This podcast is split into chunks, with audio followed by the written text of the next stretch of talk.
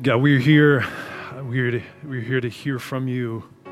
And Spirit of God, we need your help with that. Uh, but for you softening our hearts and opening our eyes to the glory of God in the face of Christ, we would still be blind. So we pray for your work again for those of us who have been saved by your grace and your favor, that you would once again open our eyes to behold wonderful things from your word. And we think of the words in the Gospels Lord, where, where else would we go? Where else can we go? Jesus, you have the words of eternal life. And even though some words may be hard for us to hear, hard to understand, hard to apply, Lord, would that be our posture? Where else would we go? God, you have the words of eternal life. So would you, God the Spirit, work through your word, um, through me as a conduit of grace to your people to make much of yourself to us and in us. Would you amaze us at things we maybe have heard a hundred times before? In a fresh way, would you reveal yourself to us for our joy and for your glory? In Jesus' name, amen. Amen. Go and have a seat. you can grab your Bibles and uh, let's go to 1 Peter chapter 4 somewhere around page 950 in the chair Bibles. If you don't have one, you can grab one of those. Um, if you haven't been with us, you know, as a church, we make it our pattern to, to preach verse by verse through books of the Bible, and we're in 1 Peter right now. And so we're going to be um, at the end of chapter 4. And I think as it relates to movies, there might be two categories of people. You could probably put this, apply this to TV shows as well. So my wife, Haley, she watches a movie one time and she never watches it again. How many of you are in that category in life? She just doesn't she doesn't get down with reruns with movies. She watches it once, she sees it. There's maybe one exception, Steel Magnolias for some reason. Um, but there's that person, right? There's just like, hey, one and done. There's some of us that we just we'll watch the same movie over and over and over again, especially the ones that we like. Um, and there are times where you you hit a a theme in Scripture, and I would say in this book, there's a theme that is so present that we might actually be tempted to to be that first person oh, I've heard, I've heard this before. I've heard this before, therefore I just kind of tune out. Like I'm not really all that interested and engaged in hearing something I've already heard once or multiple times. But I pray we'd be more like the, the former, that we would be eager to just see and hear and be challenged by the same truth once again. And that theme is the theme of suffering suffering as Christians. So, one of the, the mega themes that is present in this book, and one of the things that I would submit that Peter is trying to do most centrally in this letter, is to answer this question like, how are we to live the Christian life in a world that's opposed to Jesus and at times opposed to us? Like, how are we to live out this ordinary Christian life that really is supernatural. Like we are those who are different because our God is different, right? We talked about that from chapter one. Because God is holy, He's other than us. So we're called to be other than the world. And we're sojourners and pilgrims in this world. Like we don't belong here. We journey through a land we don't belong to, amongst people we don't belong to. But as you read through 1 Peter, if you've done that over these months, that was my encouragement at the beginning of studying through this book, is just read it every week. And if you've done that in any measure, you've seen that the, the, the word suffering, quite literally, that word is in every chapter. It's word trials in the first chapter, but you'll see suffering in every single chapter. It is a little bit like a rerun, like, oh, Peter's back here again. He's talking about suffering. And I think what's challenging for us is we're sitting here in 2022, right? With an extraordinary amount of freedom most of us won't experience real persecution like many believers across the world are experiencing even this morning. It won't be our experience. This will largely be our, and this is a blessing. Don't get me wrong.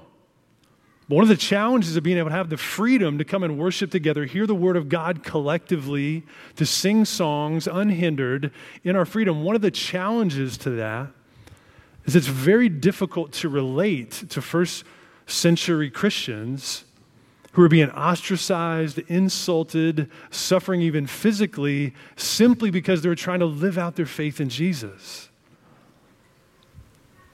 But as you go through this book, you realize like this is something we need to hear. And if you and I were first century Christians, I don't think there'd be any inclination of like, why is he talking about this again? It would be like water to a thirsty soul to hear that there's purpose in your suffering.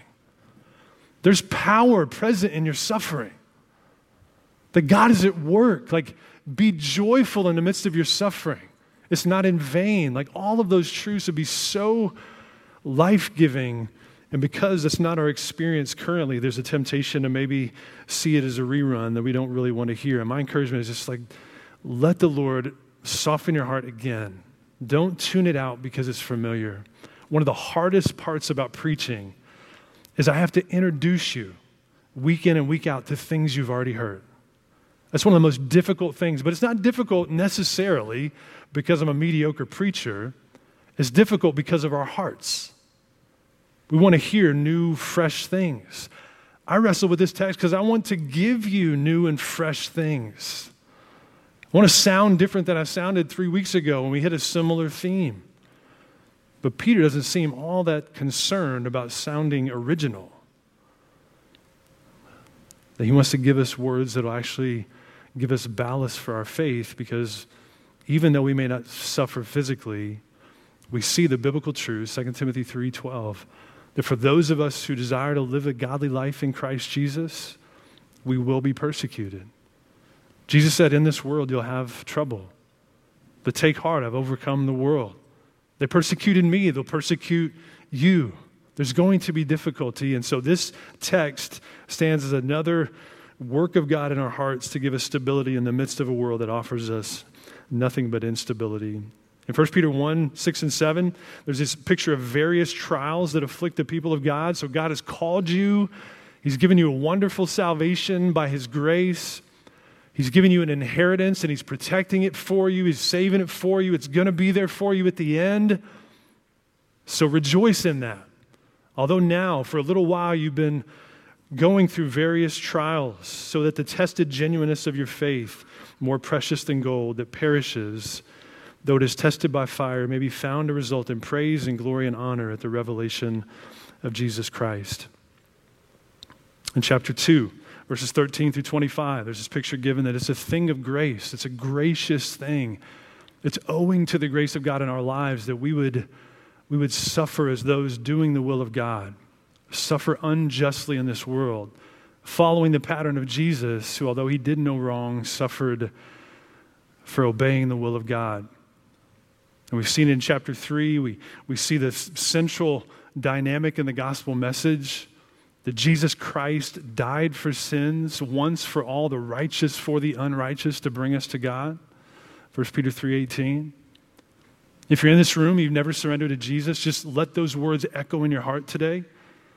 That Jesus Christ died for sins once for all, the righteous for the unrighteous, that he might bring us to God, present us to God and that presentation, because of the work of Jesus, will be presented not clothed in our own self righteousness or unrighteousness, will be clothed in the foreign righteousness of Jesus. That's the hope of the Christian. God is bringing grace to his people at the end. His glory is going to be revealed, and we don't have to shy away at his return. Why? Because Jesus' blood cleanses us from all our guilt. Praise the Lord. Praise God. So in chapter 4, we see that we're supposed to have the same mind of Jesus, beginning of chapter 4, have, have the mind of Christ, love the way he loves, think the way he thinks, and suffer the way he suffers. So now we're going to read the text we're going to jump into this morning, verses 12 through 19. Let's read it together. Beloved people of God, church of God, Christians, do not be surprised at the fiery trial when it comes upon you to test you as though something strange were happening to you. But rejoice insofar as you share Christ's sufferings, that you may also rejoice and be glad when his glory is revealed. If you're insulted for the name of Christ, you are blessed, because the Spirit of glory and of God rests upon you. But let none of you suffer as a murderer, or a thief, or an evildoer, or as a meddler. Yet if anyone suffers as a Christian, let him not be ashamed, but let him glorify God in that name. For it's time for judgment to begin at the household of God. And if it begins with us, what will be the outcome for those who do not obey the gospel of God? And if, quoting from Proverbs 11, if the righteous is scarcely saved, what will become of the ungodly and the sinner? Therefore, let those who suffer according to God's will entrust their souls to a faithful Creator while doing good. So in verse 12, he says, People of God, beloved, don't be surprised. It's not an if the trial comes. Don't be surprised at the fiery trial when it comes upon you. When it comes, don't be surprised. People of God, whom I love, suffering for your faith is normal. This isn't strange, it's standard for the Christian life. And it may be severe, it may be fiery, and that's not just mere hyperbole for Peter. It may be intense, it may be unto death, and it is unto death for many. I'll tell you a story at the very end of the message that'll highlight that. Thousands of Christians every single year, in fact, every single day, die simply because they're trying to live out the Christian faith in places where it's not welcome sojourners, pilgrims in this world. And if we view suffering as abnormal, we'll not only be surprised, we'll become discouraged, disillusioned, maybe even disappointed in God. Because somehow we've, we've convinced ourselves that, like I mentioned a few weeks ago, that if you just do good, you follow God, that good will follow. Well, in this life, that's not actually the case. Like if you follow God in this life, there's ways in which like it may not end well for you here. But take heart because you don't live for here. Like your hope isn't bound up here. You're just traveling through in a very temporary way. And you live for another world, another place, another time. And so live for that place. We talked about that last week, right? We Live today in light of that day. Live your current moment in light of that moment, the revealing of the glory of God when Jesus returns or we meet him face to face. And these feelings of surprise, if we have them, can cause us to veer from living godly lives to do what? To try to minimize suffering, to try to minimize ridicule, or being isolated, or not being invited to the parties. But Peter says, don't be surprised. This is normal for the Christian life. Verse 15, but let none of you suffer as a murderer. I'm going to jump down and we'll go back to verse 13 and 14. But let none of you suffer as a murderer or a thief or an evildoer or as a meddler. So the suffering that Peter is talking about is suffering as a faithful Christian. He's not talking about suffering brought on by sinful choices. And it's a good thing for us to remember because each can come with their consequences. But he's talking about as you faithfully live out your life for Jesus, that's the kind of suffering you shouldn't be surprised by.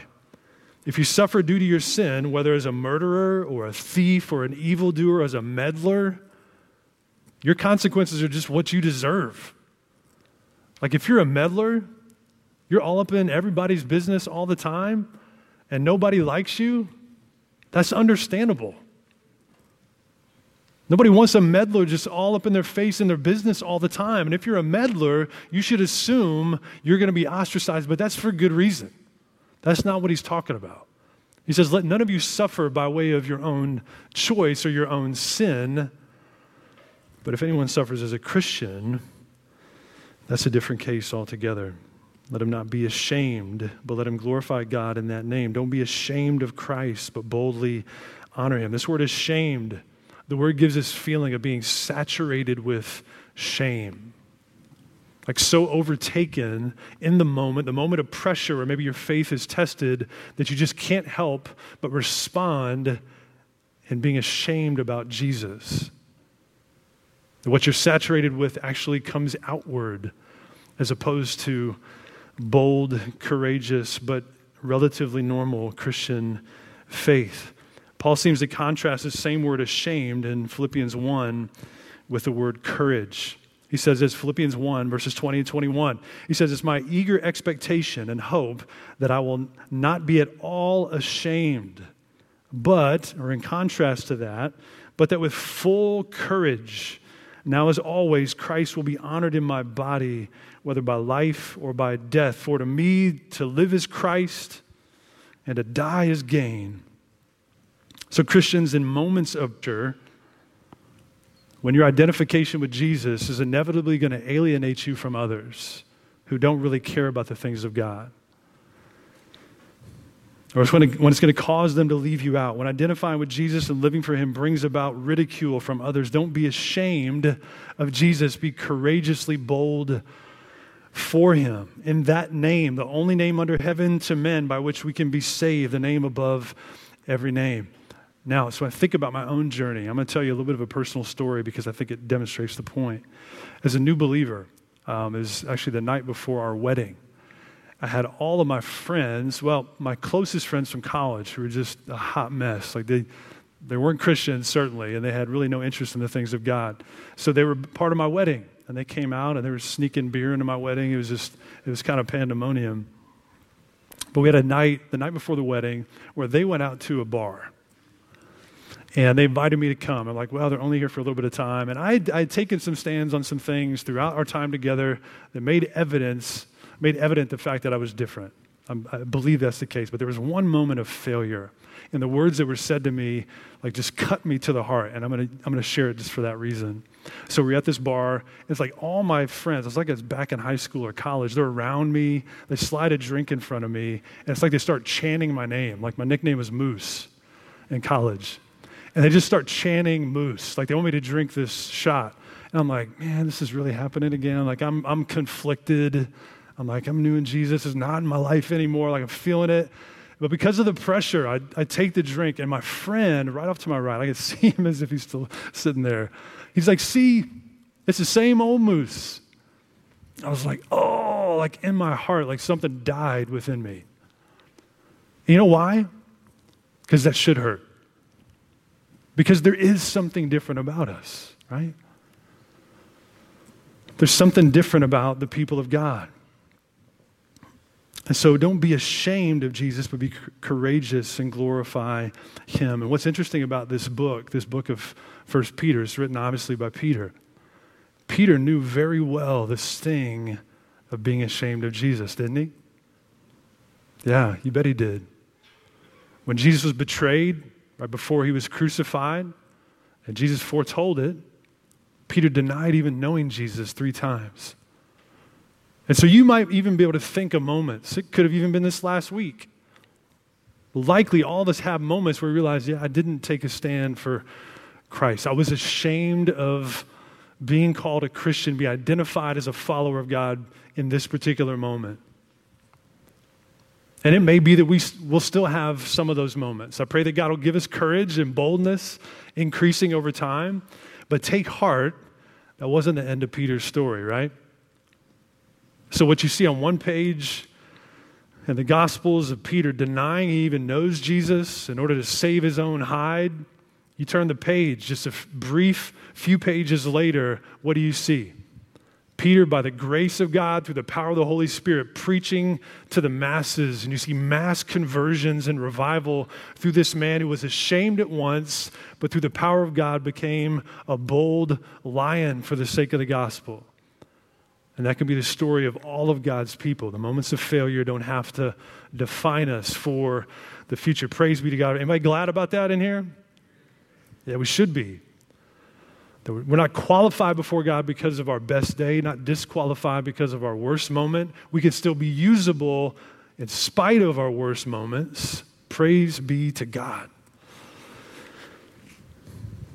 What causes us to courageously identify with Jesus in the face of suffering for being a Christian, for being a Christian? What, what gives us the fuel to be courage? It seems that Peter's motivating us based on joy and blessing. So there's a peculiar but powerful joy that fuels our willingness to stand for Jesus. So going back to verse 13, just look at the text again with me. And Peter says, But rejoice insofar. Don't be surprised, but rejoice insofar as you share Christ's sufferings, that you may also rejoice and be glad when his glory is revealed. So here's one kind of point I would give you to walk away with there's purpose in our suffering. There's purpose in our suffering. There's a lot that could be said here. I only have time to share a little bit. But as you stand for Jesus in the face of unjust suffering, that's what we're talking about here in this book, you are sharing in Christ's suffering. There's a way in which, as you suffer in this way as a believer, you point to the suffering of Jesus as one who gave a pattern to follow. Although he was righteous, he was treated as unrighteous. When he was reviled, he didn't revile in return. And you see Jesus' identification with like his people when they suffer, right? You see this in Saul of Tarsus, Saul who became Paul. At the moment of his conversion, when he met Jesus on the road to Damascus, you remember what Jesus said to him? Saul, Saul, why are you persecuting not my people, but me? There's a way in which the suffering of the people of God is intimately connected to the suffering of Jesus. And now, looking backward at the suffering of Jesus, our suffering, our willingness to suffer for God's sake, is pointing back to the willing suffering of the Savior as he went to the cross. And Paul said this later as he thinks about his own life in ministry, as he thinks about being made new and forgetting everything and losing all things but gaining Christ in Philippians 3. He says, That I may know him and the power of his resurrection. And we might pause there and be like, Yep, give me some of that. Give me the power of the resurrection. We should rejoice in that. What comes next surprises the human heart that I might know him and the power of his resurrection and may share his sufferings, becoming like him in his death. Rejoice insofar as you share the sufferings of Christ. Your suffering has purpose, maybe chiefly because it points to the suffering of Jesus. It points to a greater reality that fuels your own heart. Rejoice, Christian, when you suffer for doing the will of God, you are walking the path that Jesus walked. Rejoice because in your faithful, courageous obedience, you can be confident when you meet God face to face and you stand in the presence of his glory, you will have reason to rejoice, and glad, and not be ashamed. Rejoice. Rejoice when you share his sufferings. And your present suffering is pointing to Jesus and is producing glory. And I can't help but mention two verses that are so beautiful in representing this. And you probably have heard these 2 Corinthians 4, verses 16 through 18. Paul again says this a man who knew very well suffering for the sake of Jesus says, So we don't, we don't lose heart, even though we're we're broken clay vessels carrying around treasure and perplexed and broken and crushed. He says, We don't lose heart. Though our outer self is wasting away, our inner self is being renewed day by day. And listen to this part for this light, momentary affliction is preparing for us an eternal weight of glory beyond all comparison as we look not to the things that are seen, but to the things that are not seen. For the things that are seen, that are right now, are transient, but the things that are unseen are eternal. Romans 8 18 echoes a similar sentiment. For I consider that the sufferings of this present time are not worthy to be compared with the glory that is to be revealed to us. And so, in some ways, courage as a believer is created through comparison. As you look at the, the little while sort of experience of suffering in this life, the momentary light affliction, and there is significant suffering in this life. Paul went through substantial suffering. So the only way he could consider it momentary and light is if he's comparing it to something else, right? Amen? It's as if there's like this scale, like this little metal scale. If I could place one right here, I'd do it. And on this scale, you have this little bit of suffering on the left hand side and you see it kind of bring up the other side. But if I were to have like a 50 pound bag of gravel and just drop it on top, it just crushes the scale. Like it's not even in the same ballpark. It doesn't just shift it to the other side, it obliterates the whole thing. It's not worthy to be compared with the glory that will be revealed at the end for the Christian. So we don't lose heart. We have faith. We rejoice in sharing in Christ's suffering because it's producing something in us.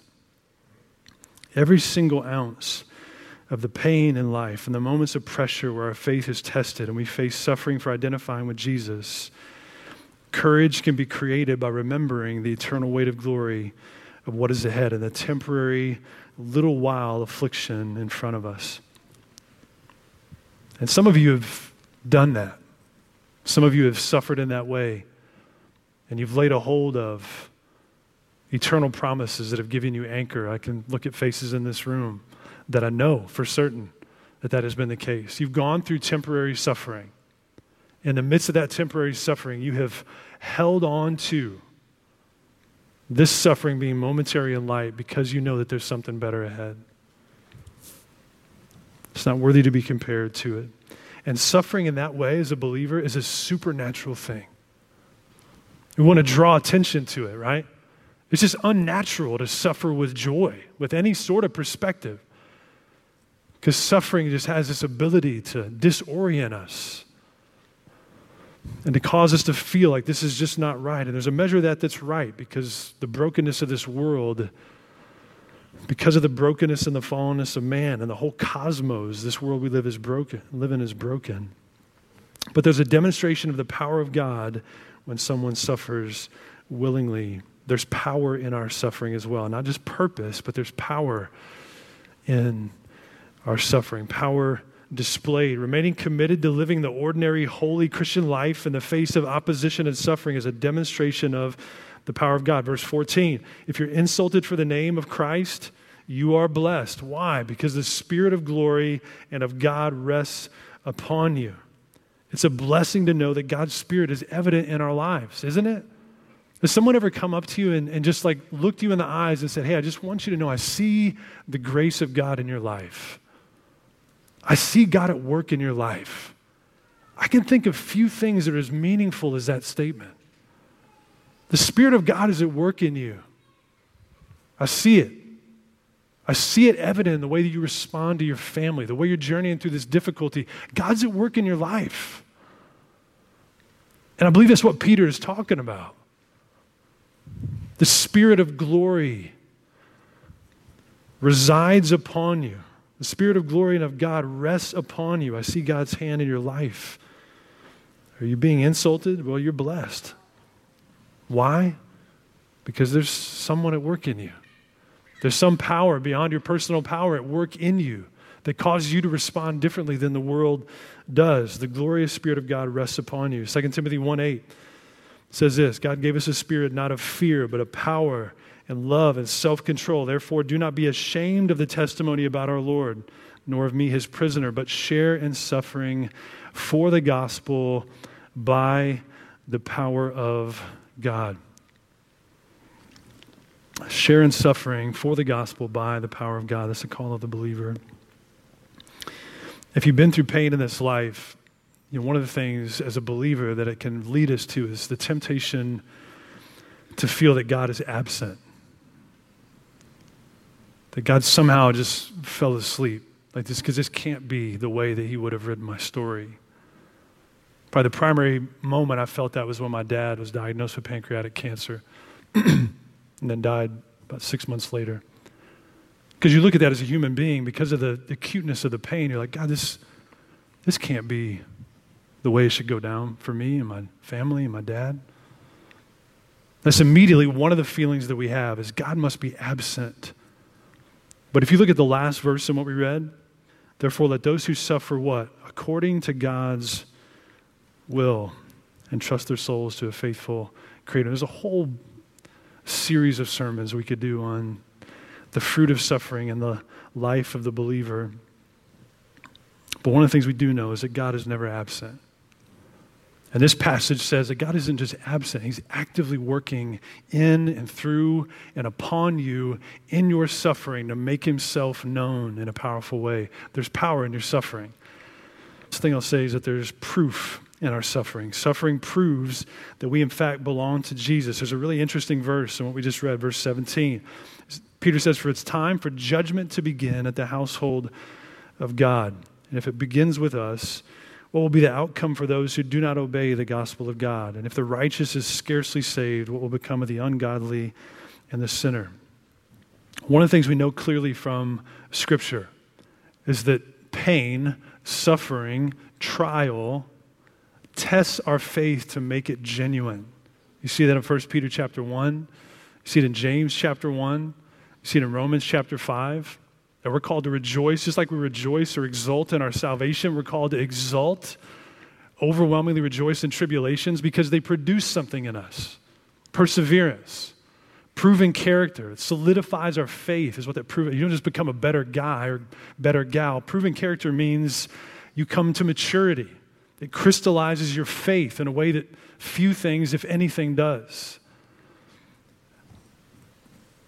There's a tested genuineness of our faith that comes about through suffering. And there, the Bible depicts that there's going to be a day, you see this in Matthew 25. There's going to be a final day of judgment, as we use the word that's in verse 17. There is going to be a final day of judgment. The picture given is as we stand before Jesus, the, the, the whole world, past, present, future, will stand before Jesus and he will separate them. The people of God as the sheep those who right now rebel against him and won't surrender to King Jesus are the goats. They're separated from one another. But there's a way in which it seems like Peter's depicting is that judgment work of separating the sheep from the goats is happening even now in his church, among his people. Because there's a way in which, particularly through suffering, suffering will prove those who actually believe in the gospel those who truly follow Jesus. Because there will be some, there have been some that in the moment of testing fail the test and they turn away because the cost was too great. And that's really the picture that is being given to us here. It's time for judgment to begin in the house of God. In the moment of testing, God is doing a work, judging those as to whether or not we truly belong in the family of God. In Proverbs 11, verse uh, can be translated as the righteous is saved with difficulty. It seems like Peter's using that in reference to like the righteous, those people of God are saved through the path of difficulty. Not just that salvation is hard, but the path to obedience and following Jesus is fraught with difficulty. But take heart, Jesus has overcome the world, and our salvation is sure and it's near. Then it culminates in verse 19, and this is where I'll close. Let those who suffer according to God's will entrust their souls to a faithful Creator while doing good. You know, we've probably known the joy of, of reflecting the character of, a, of an earthly parent, or maybe a mentor, or maybe you are the parent or the mentor, and you've had the joy of seeing um, godly leadership expressed through those that you lead, like following your example. And one of the joys in the Christian life is that we get a chance to, to follow the example of Jesus. And you see it here in suffering. Because the one who, according to the will of God, suffers and trusts their souls to a faithful Creator, you know who else did that? Jesus. In 1 Peter chapter 2, verses 21 through 23, Jesus committed no sin, neither was deceit found in his mouth. When he was reviled, he didn't revile in return. Does that sound familiar? That's what we're called to do. When he suffered, he didn't threaten, but what did he do? He, he continued entrusting himself to him who judges justly. When you trust God in the midst of your suffering, you reflect your Savior.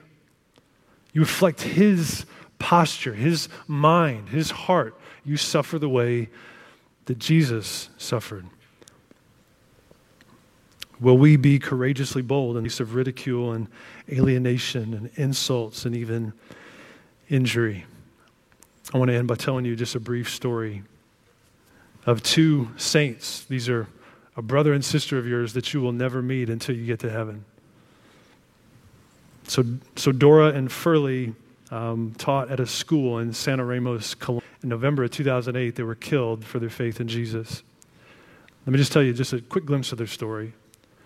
So, Dora grew up in Santa Ramos, Colombia. She went back to teach at a school. And that's exactly what she did. She taught at a school along with her husband, Furley. They taught the kids, they prayed with them every day, they sought to use the platform of education to preach the gospel to these kids. And over time, they became the focus of persecution from a radical extremist group in Colombia. And there was one day where a neighbor of, of Dora's came to her and told her that these extremists, these guerrillas, are planning on killing you and your husband tomorrow. Just announced it to her plainly. So she and her husband, Furley, pulled their kids in, announced to their oldest daughter. She said it this way She said, Tomorrow, there's a very good chance I'm going to be going to sleep for a very long time. And so the, the whole night, they spent fasting and praying, which we saw that last week, right? Be self controlled, keep calm, and pray. And so they prayed. They prayed, they fasted the whole night before, and they got up the following day and they went to school like they always did to minister to the, the kids, to preach the gospel. And sure enough, that day when they got to school, these guerrillas walked into the classroom, excused the students, let them go, and told Dora and Furley to say goodbye to their children. And they did just that. So after their kids left, they walked to Dora and Furley 300 yards out of the schoolyard down the, this path outside the village, and they shot and killed them. And you can look at that and be like, what's. Isn't it strange? This seems, re- this seems really strange. Like, why would they get killed just for teaching kids? And this is an extreme example of something that happens every day. But they weren't killed because they were teaching. They were killed because they were, they were seeking to live out the ordinary Christian life in a place and amongst a people they didn't belong to, who didn't want to hear it. But in the midst of that tragedy, from an earthly standpoint, you see their pain have power. You see it become a platform, even for their daughter, who's 13 years old at the time, the, the Book of the Martyrs book I was reading. You know, she was quoted as saying, If I met the people who killed my parents, I would be able to forgive them because she so understood the reality of the gospel through the influence of her parents. So when we think about this notion of suffering, very few of us will have an experience like that. They're all over the place. If you give yourself the time to read about them, pick up a book, pick up Fox's Book of the Martyrs.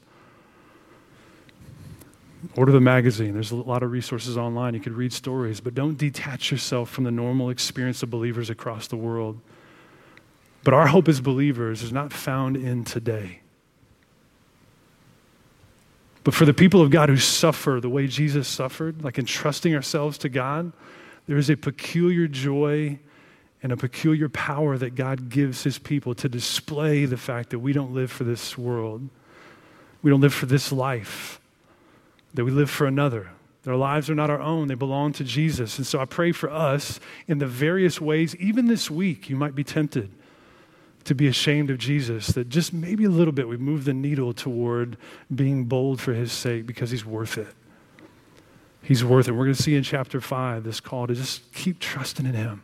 Submit your, yourself to the mighty hand of God in the midst of suffering. Trust him. Be bold for him. And I want to pray that we do just that. God, it's sobering to know that what is maybe just feels to us as conceptual and theoretical. This call to rejoice in sharing in Christ's sufferings uh, is the actual experience of countless brothers and sisters in Christ across the world, even today. So, God, as we think about our own challenges, um, the challenges of being alienated from friends or from family or being passed over for promotions in any way we see any glimpse of persecution, I pray that you'd help us to be bold and courageous. I pray that you'd allow us, through the power of your Spirit, to be a mechanism to display your power to the world. That more and more we'd be able to, to see, and those around us would see as well, that the Spirit of God dwells within us and is upon us. Jesus, we love you. As your people, we declare our allegiance again to you. You have done what we could never do for ourselves. Would you help us live each day? Help us live this day in light coming great day where your grace and your glory will be revealed completely and fully, and we'll never be able to, to leave your presence. What a glorious day that will be. We thank you for the hope that's ours through Christ. Father, we thank you that you were pleased to crush your son so that we could be forgiven. In Spirit of God, we bless you for opening our eyes to the wonder of who he is. We thank you for this time in your word. In Jesus' name, amen.